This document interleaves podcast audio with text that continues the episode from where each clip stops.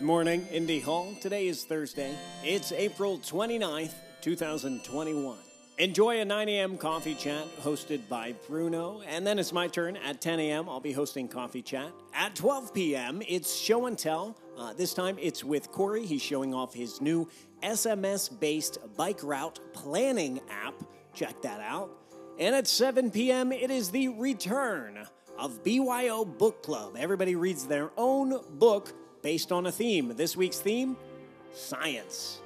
Here's something useful make your beliefs actionable. Turn all those positive ideas into community engagement. Hey, here's something a little less useful. Cover me in sunshine. Shower me with good times. Now, of course, take care of yourselves, take care of each other, and take care of your communities. I will see you online.